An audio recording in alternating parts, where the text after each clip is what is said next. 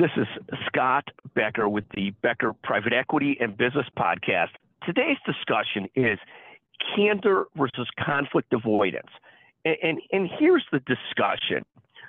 So much has been made in business about this notion of complete candor, radical candor, you know, saying what you think at all times, giving sort of almost unfettered criticism when it's deserved.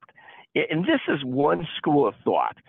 The other school of thought on the opposite side of the table is this concept of conflict avoidance, where bosses, partners, colleagues don't give a frontal discussion as clearly as they should because they're trying to avoid conflict, trying to avoid upset feelings and other kinds of things. And there's there's schools of thought. I had one partner I worked with forever, a boss, a leader, that was sort of the king of conflict avoidance. It was a man, so I use the phrase king, no offense to anybody. You know, it basically wouldn't have any conflict until he absolutely had to have that conflict. And there are positives in that approach. It avoids a lot of conflicts that don't have to be had. But there's also a passive aggressiveness in that approach where you can't really tell where somebody is feeling or thinking. The, the second concept is the radical candor, the complete candor at all times concept. And this is also right and wrong. And the truth on all these things between candor and conflict avoidance is somewhere in between. Some people can help themselves as bosses, leaders, others, partners, colleagues, saying exactly what's on their mind at all times. It's almost the lack of impulse control.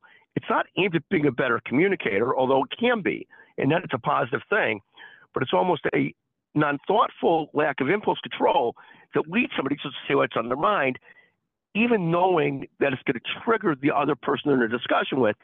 And that's okay if you're trying to trigger them. You're trying to cause a certain behavior, trying to cause a, a behavior change. And again, the, the reality of all this stuff is the truth and the right answer is probably somewhere in between radical candor and conflict avoidance. Uh, one of the best phrases I heard about this, uh, about feedback, about sort of managing people, dealing with people comes from the CEO of Becker's Healthcare. I could say this because I'm not that CEO. It's Jessica Cole, the CEO and president for a long time, who also was recognized not that long ago as the EY Transformative Executive of the Year. She has this concept of positive but clear. And again, it doesn't mean you have to pick all fights all the time or be so clear about everything you think every single moment, because that world will drive people crazy but it's also far different than conflict avoidance. Complete conflict avoidance leaves people not knowing where they stand, and that's bad as well. But this concept of if I have to give guidance, I want to give guidance, I want to prove things, positive but clear. How do I tell somebody something? Here's what they have to do, uh, but they're doing a great job. Overall, you're doing a great job, but we got to do this better. Positive but clear. Or I, I, I love you, but my God, could you leave me alone on this issue? Whatever it might be, positive but clear.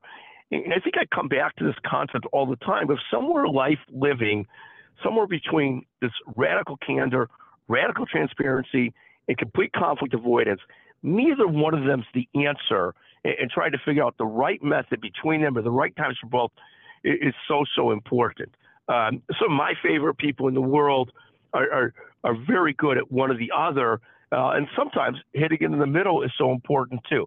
I hope people find this interesting. It's an issue I think many bosses, colleagues, partners deal with constantly. And I don't think there's any perfect answer, even though all these books today might describe the concept of complete candor at all times. Honesty, yes. Complete candor at all times, maybe not, especially when it comes to blunt criticism. Sometimes it's got to be couched in this positive but clear concept that Jessica Cole espouses. In any event, Thank you so much for listening to the Becker Private Equity Podcast. At any time you have a comment or a question, feel free 773 766 5322. We're always looking for advice on topics, guests, people, anything people want to talk about we find the world and the business world to be fascinating uh, and love the chance to talk about different topics and talk to people about different topics as well. Thank you for listening. And thank you to our producer, Chanel Bunger. Just a, a great pleasure to work with. One thing about Chanel that I just love is the responsiveness. When I do a podcast, it gets out right away. The positive attitude, the professionalism, the efficiency. it, it is a pleasure to work with people like that, and, and can't be understated. That mix of competence plus great attitude. What a pleasure to work with. So thank you, Chanel Bunger, for your help as always. Thank you.